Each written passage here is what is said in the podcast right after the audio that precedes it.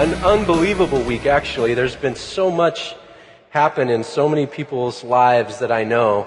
Um, you know, it's crazy how life can be so high and low all at the same time, no matter what you're going through. There's always, there's always joy and there's always hard times. There's always things that are difficult all at the same time. It's, it's amazing. And what changes is our perspective. What changes is what we choose to look at in the middle of all of the upheaval and in the middle of all the things that are going on.